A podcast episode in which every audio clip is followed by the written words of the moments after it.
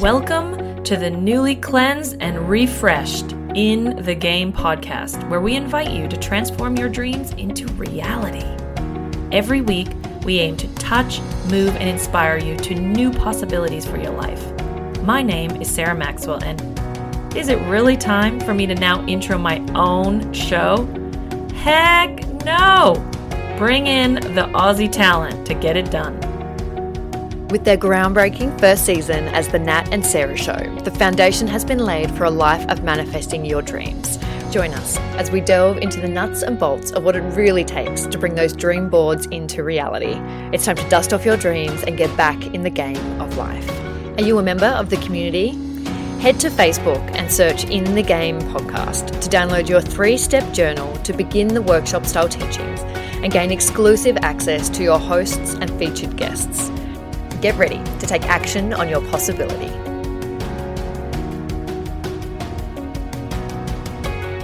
Today, we continue the conversation with the CEO and founder of AI company Castlepoint Systems, whose vision it is to change the way the world manages information so that people, communities, and companies are safer and smarter.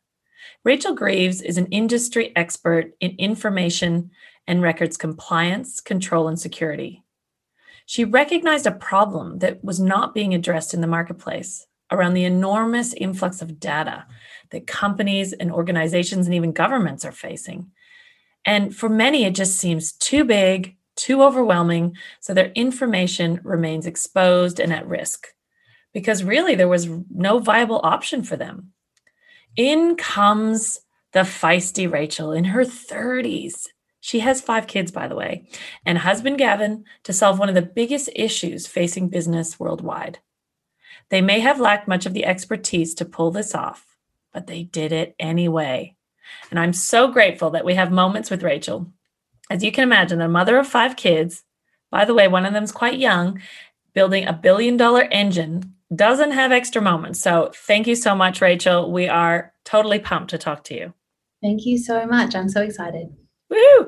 So, Castlepoint Systems isn't the first foray that you've had into the business world. And I thought I wanted to give the listeners a sense of the incredible woman they're going to hear from, even, you know, poised and calm about everything. But like, I know things didn't start out that way. So, as you were growing up, when people asked you what you wanted to be when you grew up as a little girl, what did you do? You remember what you used to say? Yeah, I don't think I really had a clear idea of what I wanted to be, but there's a few things that sort of spring to mind. And, and one is when I was um, reading something legal, there'd been some kind of uh, legal outcome or something like that, and I heard it on the news or I read it in a story, maybe. I read so many stories as a kid. Um, and it just occurred to me that the way that language was chosen, had an incredible impact on the outcome and the meaning that you could be really specific with how you use language and it would completely change the meaning or the intention or the outcome of something really really important and i thought i want to be a lawyer that sounds great and then I grew up and I thought, I don't really want to be a lawyer. it doesn't actually sound so great after all. But I knew I wanted to do something around language. So um, that's what I ended up doing at, at university. You've got me thinking about my five year old who has always had language and often asks me to differentiate small things that I might say that I didn't even realize I was saying. Like she picks up on words within words, for example. Um, were you like that growing up? Were you quite linguistic? Like, were you known for that? Yeah, hundred um, percent. I all all I did, my real hobby was reading. I loved to read, and I read, you know, above my grade level, and I read way too much stuff. I just read and read and read. It was just something I really enjoyed, and um, I, it should have actually made me an outsider, um, but for some reason, it endeared me to people. And I remember starting at a new school when we moved to London, and um, I'm a very naturally introverted person. I'm like quite an anxious person. I certainly was as a kid, and I was very, very shy. And I remember I would just sit at recess with just my nose in a book and not interact with the other kids. And after a couple of days, I was just surrounded by other little girls sitting there reading their books ostensibly, but actually like peeking at me to see what I was doing. You know, they just were so attracted by this, you know, Australian girl who just came and sat down and read books. They all wanted to be involved in that. And that's how I ended up making friends. So I've just been lucky, I think, to be able to enjoy something like that that's so accessible. You know, anyone can read, um, hopefully, at any time. And the worlds you can be in and the things you can learn when you're a, a, a, a fast reader who enjoys reading really can take you a lot of places. I love that. That's really, it's a really lovely way, thing to say about people who are more introverted and quieter, and that there's a place for everyone to just be who they are and so, this idea around compliance and control and the security element of what you became expert in, when did that start to arise? when did you start focusing in on things like that and why? So, I think that the beginnings of my career in compliance came as a natural extension of that interest in reading and in language. So, um, when I went to university, uh, I I had I had the marks to do kind of anything, and I remember my dad said, "Oh, you should do law, you should do medicine, like you you can do that." I thought, yeah, I don't want to do that. I want to do anthropology. So for some reason, I went. I enrolled in my arts degree with a major in anthropology, and then in the first year, I thought I need to I need to fill in my other units. And one of the units I chose was Roman history. I thought everyone needs to know something about Roman history, and I know nothing, despite all the reading I had done. Uh, I thought I'll do this unit, and I just was absolutely blown away. And it, yes, it was the content. I really liked learning about it, but it was the professor. He hmm. was so engaging, and I thought, this is amazing. This is what I want to do. And in my second semester, I, I switched. I still did the anthropology major, but then I I took up a classics major, which meant Roman history and Latin and Greek. So then I spent most of university translating Latin and out of that kind of the rigor in learning those rules of the language and the time that it takes and, and how careful you have to be choosing the right word, you know, just like I'd, I'd sort of intuited when I was a little kid that the choice of word is so important, that really gave me a foundation in what has become a compliance career, because reading legislation and regulation is the same. It's, it's interpreting and it's applying rigor and applying rules, and then turning that into something tangible, you know, translating it into a different language. So now I translate the language of regulation into words that the business can understand, but also into code that a computer can understand. It's the same. That is like the coolest definition and experience ever. Like just that link between language, like you just said it, you know, people like me who don't know how to code, for example, for a computer, it just looks like a foreign entity. But when you just said that, I was like, well, actually, I do speak another language. And I did have to learn all the rigor of the rules of French, for example, and how to conjugate verbs and everything. Okay, that's super interesting. So when you left school, and firstly, did you travel to any of these countries that you were studying?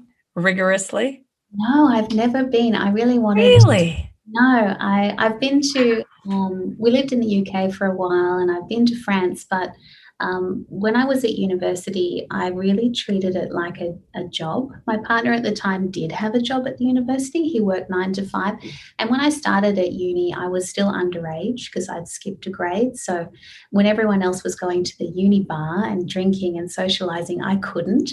So, right from the very beginning, I treated university like a nine to five job.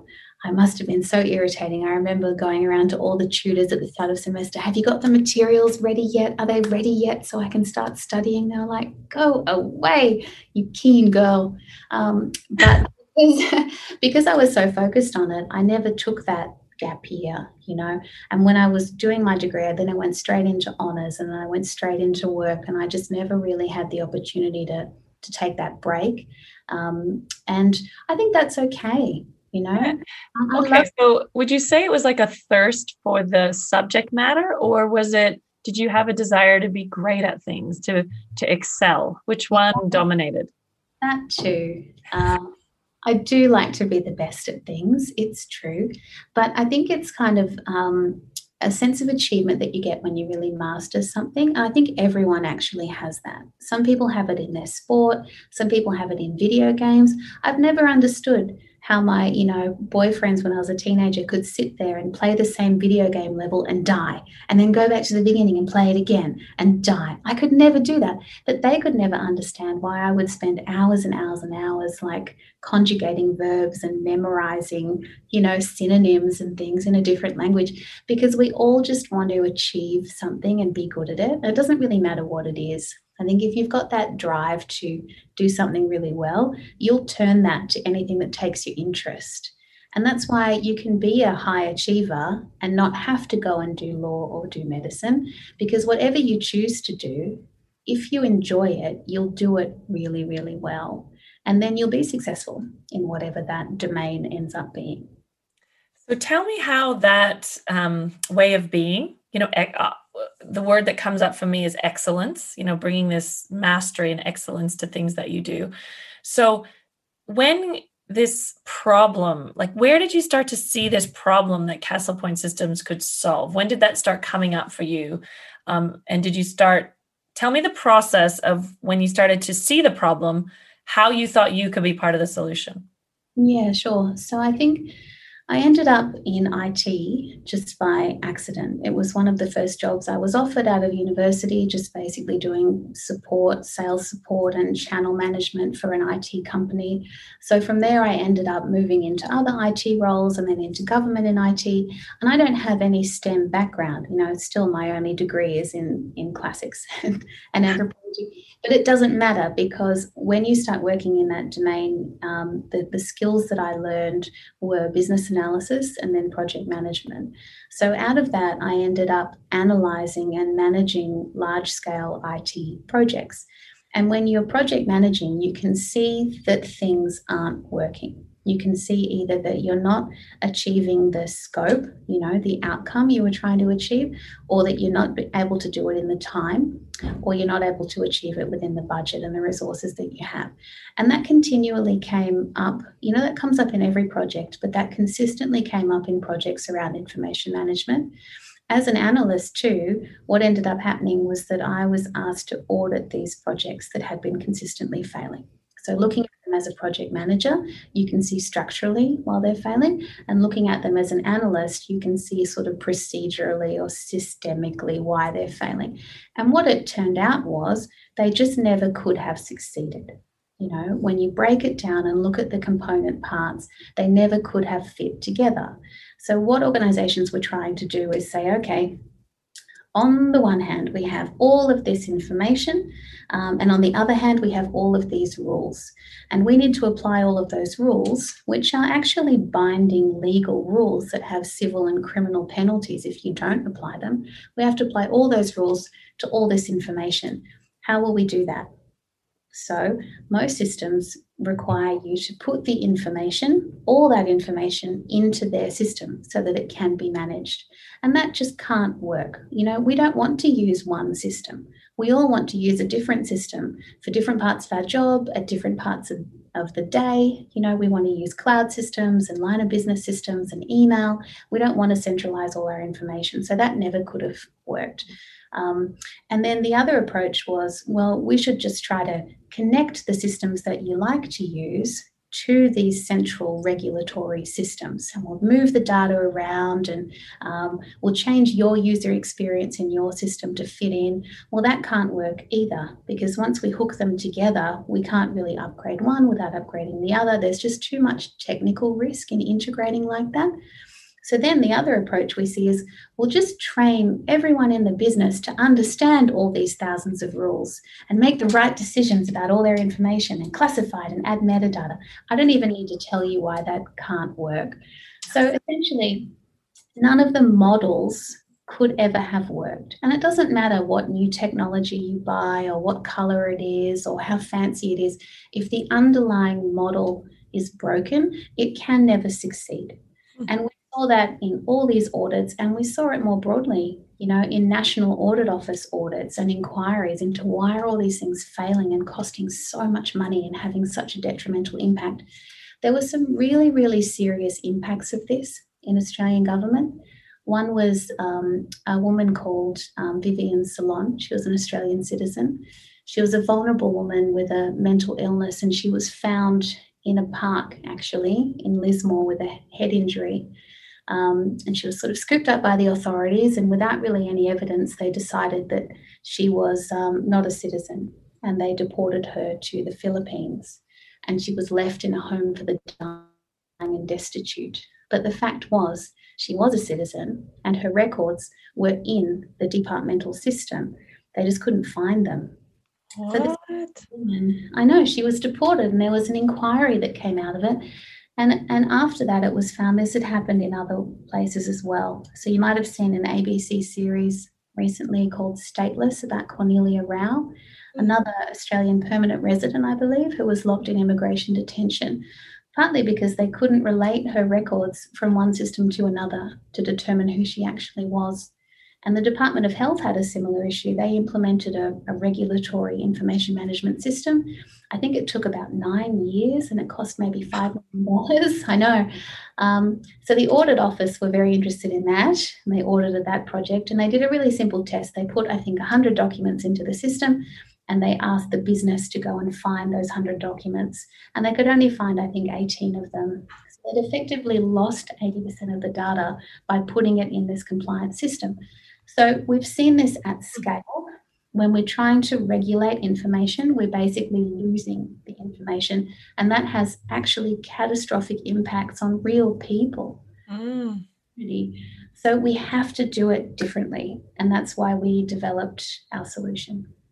You, you had it's great. Thank you for bringing real examples to what this solves because I thought about criminal criminals who who commit huge crimes we then hear about this back history of things that they've done and how it's like the systems don't talk to each other so they don't sort of see that person in the in- entirety and then something huge happens and you think why was this person allowed to roam the streets and to me that uh, sounds like an information issue oh, in yeah. itself and yeah so I, I get it and you know, just having, I'm a Canadian in Australia, and I always have thought about how it doesn't seem that customs speaks to the police and speaks to the health and speaks to getting fines from your car. Like there's sort of these um, gaps all the time. So, yeah, thank you for bringing real examples because yeah clearly you're doing you're working with big projects so as you're seeing okay so you're auditing right or you're analyzing some problems in old systems, what creeps up? So I'm so curious of the mind that you have that you see a problem, and some people just stick in that, relay the information, problem, problem, but you start thinking about how you could make it different. Tell me a little bit about that moment when you started. Maybe you went home to your husband and said, you know, hun, we can do something about this. I don't know. How does it work for you? Yeah, so I think that that kind of actually even goes back to that Latin degree, right? Because when you when you write your thesis, which I which I did when I did my honors, you have to come up with an original idea. So my original idea was having read this this poem by this Latin epic poet, I noticed something in all of those words that nobody had ever noticed before, and that's what became the basis of the thesis. This original idea that a, pattern that nobody had seen. And then behind that, the statistical analysis to basically count how many times that happened in this poem versus how many times it happened in contemporaneous writing and then like maybe the Iliad and the Aeneid like how how is this actually different? Let's get the evidence. And that is the skill set i think that you need to to innovate and solve problems in any arena. You've got to be able to look at the big mess of information end to end and see something that other people haven't seen yet or if they have seen it they haven't been able to evidence it they haven't taken the time to get the evidence and the data points that prove their intuition. And that's what we did, Gavin and I did when we were faced with this problem that came up because Gavin and I were auditing these projects together. That's how we met, actually. Oh, wow. Okay. Yeah. um, him from the technology side and me from the business side. Hmm. So I saw the big picture looking at this, and then I had the idea. I thought, look, what this needs to be is a different way of managing information. Number one, we have to leave it where it lives. We can't be moving things around. It damages the integrity of the data. It's not a safe thing to do. So it has to stay where it is. It has to have no impact on the users if people have to be trying to apply regulations, number one, they won't be happy about it. Number two, they probably won't do it. And number three, if they do it, they'll do it probably wrong. Wrong. yeah. yeah, like there are a lot of different regulations and a lot of them conflict with each other. So how can we do this? You know, here's here's the big mess and here's the innovative idea. We're going to have a model where we have essentially a castle, you know, in the middle of our network kingdom and from the castle, we can have kind of a command and control position across that whole network. And we can watch what happens out there in the kingdom. And we don't need to bring those people or their processes or their data inside the castle walls to protect them. Mm. As long as they're inside the walls of the kingdom, we can protect them from the center. We can regulate them centrally. That was the innovative idea. And it's an old an awesome analogy good. It's the old. It's an idea as old as time, right? There's yeah. been castles like that having command and control over kingdoms forever. So the idea isn't new, but the way to apply it to information was new. But then what we had to do is get the evidence. So we did lots of investigation, reading all these inquiries, all the audits, looking at all the data, understanding all the regulatory rules, and turning that essentially into the model for the technology.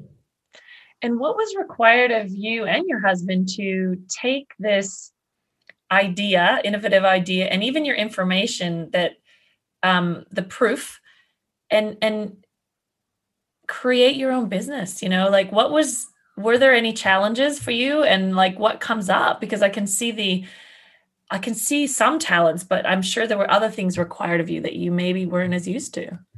Yeah, I mean it is it is it is really challenging setting up any kind of business, I think. And um, firstly, you've got to have a solid idea that is evidence based, which luckily we did.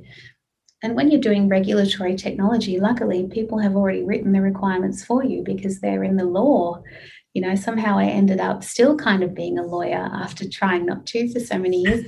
because what I spend all day doing is reading law and regulations. The rules are in there and they're very clear about how we have to manage the information. So we didn't need to come up with that. We just needed to take that big catalogue of rules and work out how do we apply all of these rules to, to any kind of information in any kind of system with no impact on those systems and no impact on those people managing the systems and it was easy, you know, comparatively for me to come up with that framework. This is what it must do, and this is what it must not do. Gav, go. and that's his job then that he had to do. So luckily, he's just. Was that hard for him? Did he? Was he like from his side? Was he like, oh my goodness, honey, like, you know, is it like building those toys that your kids bring home, and all of a sudden you're supposed to set them up? It's you know? kind of like building IKEA furniture. Maybe. That's it. Thank you. That's what I had in mind. but um, it it should have been really hard. It should have been impossible. It is really hard.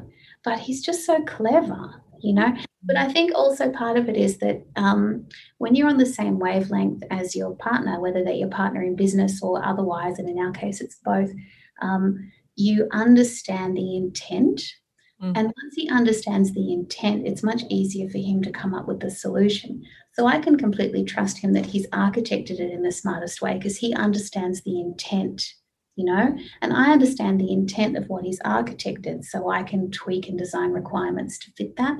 Mm. So um, yeah, it, it was really hard. And and the reason that it's hard is because when you've got kids, obviously, and we've got five altogether, when you combine them all, um, you you need to prioritize them first. So the way you start up a new software company like this is you essentially bootstrap it. You know, you do your day job, and the money that you earn from the day job you put into developing the software. And that's what we had to do. So we do our kind of nine to five, still auditing and consulting together. And um, any kind of money we made from that, we put into developing the software. Um, and the time. So you do your nine to five, um, and then you you know look after your kids, and then you do the second shift from nine p.m. to one a.m. and then you sleep a little bit. And we're still doing that realistically. You know, we have. How many years did you do that? Like, thank you for introducing that idea because I think some people think they're so black and white. They think I'm either in my nine to five or I'm jumping into Castlepoint systems. No, no, that's not how that happened there's a transition well you're still transitioning i guess you're mm-hmm. saying that's right. I, th- I think you really need to do both. I think some people they have a great idea and they go and get a backer and that backer that investor will pay them to develop that idea um, which is which is great but usually that backer wants the equity. So what we chose to do instead is keep our own equity and and um, develop the solution ourselves. So we held off investment until very recently mm-hmm. um, but what that means is, yep, you've got to do your job. So, kind of an average day for us then and still is, you know, wake up when the kids wake up, which can be, I mean, my baby's just started sleeping through the night, but can be any time. Um, and then, you know, we feed them and look after them and get them off to school. And we actually rented an office right opposite the school so that we can actually come and park here. It's great. Walk over to the school, spend that quality time, walk back, get the steps up, you know, and then we'll work here in the office, and then um, one or both of us will leave and go in different directions at you know two thirty in the afternoon to go and do pickups. So you've got to get one from this school and one from the childcare and one from the high school and one from over there and then they've got their sport and you know so to be honest like 2 or 3 p.m until 8 or 9 p.m is kid time and that's another full time job, you know, which means you have to then have another shift. So we'll normally then work again like 8, 9 p.m. through to maybe 12, 1, 2 a.m. and then do it all again in the morning from 6. So, okay, hold on. So that was very systematically described. Mm-hmm. Now tell me about being human. And do you ever get, do you ever fall asleep with one of the kids? Do you ever get super mm-hmm. tired? Do you ever say, Gavin, I don't want to do it tonight? Like, yep. tell me about any of that. Hey, Gav, I don't want to do it anymore. yeah, yeah. Who thought up this silly idea? I just want to watch The Crown. Exactly. To- Thank you. Yeah. And sometimes you just need to, yeah, but it is hard because sometimes Gav will fall asleep with with one of the kids and I want to let him sleep and a little voice inside is like, go and wake him up. We really get that deliverable done. And you have to push it down. You know, you have to go, this man is getting four and a half hours sleep a night for the last three years. Mm. Not sustainable, but so far we're sustaining it. Mm-hmm. Not push it, you know. Every now and then we're going to have a nap, and that's okay. And that's fine. But at some point, like you think at some point it'll get easier you know but I, I don't think it does i think as something gets easier you just take on something else that makes it harder. And you i think you just maintain the level that you're operating at for as long as you can. Because i get the sense at the moment that you've moved into this domain and maybe you have been for years here but going you're in the marketplace now letting people know what you have to offer you know? And I, will call it sales because it is. You're selling it you know the value to others. Um, who's the salesman saleswoman in this couple and mm-hmm. has that been how what's that been like for you guys? Yeah it's it's been me essentially. So it used to be the the both of us um, and the first way we started essentially selling the product is we we sold it where we were already consulting. Okay. So we say hey guys who we're already working with what if we use our product that we've developed to help do this project and they were like yeah let's do it so the first few times you implement, you do it for free, you know. To showcase. Yeah, they're letting you experiment on their data and they're getting value out of it. So um, we were just lucky that we had clients who were like, yeah, let's do it. Let's do the thing. Um, so it was the two of us essentially going around and telling the story. Um, and that's actually really key because – you've got to have a technical person ready to answer technical questions. There's a lot I don't understand about um, all the depths of technology, um, but you've also got to have a subject matter expert in the regulatory side there. Mm-hmm. Because mm-hmm. to be honest, if if we just sent a sales guy to go talk to clients and someone asked a question that they couldn't understand um, and therefore couldn't answer, well, that's the end of that. That's the sale, yeah. Yeah, so it's it's really tempting to go, God, this takes so many hours of our time. Um, let's get someone else to do it. But I'm glad that we didn't. These days, it's it's me mostly, yep. um, and then Gav in the sort of second round as people have those more technical questions. And we've got some other really amazing people in our team now too who are part of that kind of business development process. But you know, you're right. We can't sort of go out and just spruik to any and everyone for two reasons. The first one being that we already are struggling to service the demand that we have. You mm. can't go out and just let's go advertise in a magazine in the in the continental United States, right? Because what happens if they all want it? What then? we well, I did see on your LinkedIn, which people can have a look, all the clients that you had, and I literally was thinking, how are they servicing all of them? Like, tell me about mm-hmm. even team acquisition. Like, you have an, this amazing team with, you know, I, I saw you this quoted, you know, 100% satisfaction in psychological safety from every team member yeah. back in May. And I thought, wow, that's amazing. So, how do you get team so fast? Like, how have you done that? And has that been any, have there been any challenges there? Yeah, there, there are always challenges there with growing a team. Um, we've been very conservative in our hiring. We haven't gone out and offered, you know, here's top dollar for you, fancy person, come and join our company. Um, at the moment, the C suite is me and Gav, essentially. I'm the C everything O, um, and, and Gav is the CTO.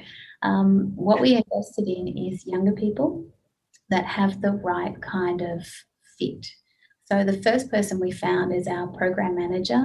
She's straight out of university, um, straight HDs, masters. You know, um, did it all in a second language because she's actually French. And when she first came to Australia, she was certainly not fluent. She felt like she struggled. She doesn't struggle, but she's got the same kind of drive that Gav and I do, the same kind of personality type.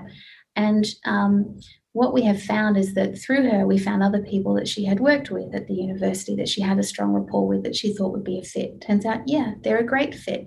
And through that, we find other people who are referred. So you've got to be very careful working from referral because you can just end up with too much of the same person because mm. people tend to know other people like them. Um, but we've been really lucky in that um, our team is extremely diverse. So I think we're still around 70% women in our team. And actually, me, Gav, and Charlie, maybe, um, uh, and one other, I think, are the only um, Australian born team. Oh. We've got, you know, two Colombians, Venezuelan, we've got one from France, two from India, one from China, um, plus our interns, you know. Um, so the diversity has been really, really key. But the, the core thing is that everyone has the same essential fit in terms of values and that's what makes it work. Oh my God. Yeah, that's cool. I mean, I'm obviously a foreigner living in the land, so I think that's pretty cool. Um, you know, I realized speaking with you is amazing and really fascinating so much so that i never even looked at how long we've been talking that's that's a sign actually because it just went like that. And i actually have so many more questions but i will wrap it there because i want people to get the sense of a real person solving a real problem and the steps. Like i thought you described that really beautifully even in terms of being a parent and and how you're doing that. And the last thing i want to just share with people is you know just letting them know that as poised as you sound it isn't always as poised as you sound is that right i think i probably always sound poised doesn't mean i am Oh yeah, tell them about winning an ama- that major award and what happened there. That that'll be interesting oh, for people. Yeah, that's like that. right. We actually won. I don't know exactly when I spoke to you in that week, but we won three major awards in the one week. So mm-hmm. I think the first one we won was um, the National Peak Body Records Management Award, which was amazing. And then I think we won uh, the ACT Information Industry Award, also amazing. And then we won the Australian Technology Competition Award for Cyber. And um, I just was sort of in these back to back, like video conference, like, yay, congratulations, little speech type thing. And I think someone asked me afterwards, you know, were you were you nervous? Were you really excited? And I was like, look, actually, I just wasn't really anything. And that doesn't mean it wasn't a massive achievement because it was. It just means that at a certain point, you're kind of depleted in the kind of range of emotion you can feel and express. So um, I sound in a video conference, I sound really poised and calm all the time. But when I went to the GP the other day, the nurse told me I had a flat affect, right? medically, different words. right. She's looking at me like you are you are overtired, and it turned out, yeah, I was anemic and all sorts of things, right? You you have a flat affect, and in the corporate world, that sounds just like poise right? I'd recommend if you're, you know, an anxious person that you just get a bit of anemia, and you might also find that you sound. you're You still have humor throughout the whole thing. That's right. That doesn't go away. But I think I think you just kind of learn to just be calm because you actually just get uh, a little bit flattened from being um, working all the time and being tired and giving. You have to give all that energy and um, emotional input to your little kids. So you just end up kind of taking the sharp edges off your own emotional range, and that's actually I think that's okay. You know, yeah, it's part of it yeah it's just part of it. And and one thing interesting you know the different impacts like some i was saying poise she's saying flat affect. What i also thought about is how when you're really up to something meaning you and gavin have had your heads in solving something you take one step one step one step. In some ways i believe that in, you reflect what it is to be on mission. Yeah. And and it reminds me of you know trekking. And you're you're from the outside people have ideas of the how you're supposed to feel about that. You trek the mountain and you got to there. And when you're actually trekking for example when you get to the top you're oxygen depleted. Right. And apparently you have i've never been to the top top like that but i've heard you don't have even a second almost to take a photo. And then you're right into the mission of getting down the mountain for example and that's what it reminded me of like, really wanted people to get the difference between watching something from the sidelines, like this idea of, I'm going to have my own business one day and I'm going to, people like you that are actually in it, it, it occurs more like what you just said. Yeah. And I, I that's what I wanted people to hear because I know that there's the same thing with people watching sports from the sidelines. Your perception of how it is and how it really is are very different. And I just want people to take next steps with the real facts of how it is. Yeah. Because we, we put people on pedestals, we're in awe of it. And to me, that's such a detriment because it just stops us from actually solving real world problems. Yep, no, you're exactly right. It's not one mountain, it's a range. And, and once you're at the top of one, you can just take a little breather, you know, give yourself a pat on the back, and then you've got another mountain to go down and up again. It doesn't it doesn't end, but if you enjoy the process of yes. the mountains, then you have this a happy and successful job, whatever it is the job that you're doing. Absolutely. Thank you so much. I really, really, really appreciate your time. I do. So thank you. Thank you. Really great to talk to you. We so appreciate you listening to the show. Don't forget to join the community on Facebook by searching In the Game Podcast. There, you can download your three step journal and participate in our weekly live video chats. hold on, hold on, hold on you've got to rate and review the show. And I know all the podcasts are always asking this, and in the past, I wasn't doing it. And the reason I wasn't doing it is because I actually didn't know how to do it. So, open your podcast player and click on our show from your library, not the listen now. That's where I was going wrong in the past. So now that you know how to do it, when you go there, make sure you give us a five star review five stars, five stars, five stars, and then click on write a review link to actually write a review so that you can tell other people that we're legit and even funny, maybe a bit serious. So if you want to recommend this to someone, you have to put your fingers on the keys and send us a review.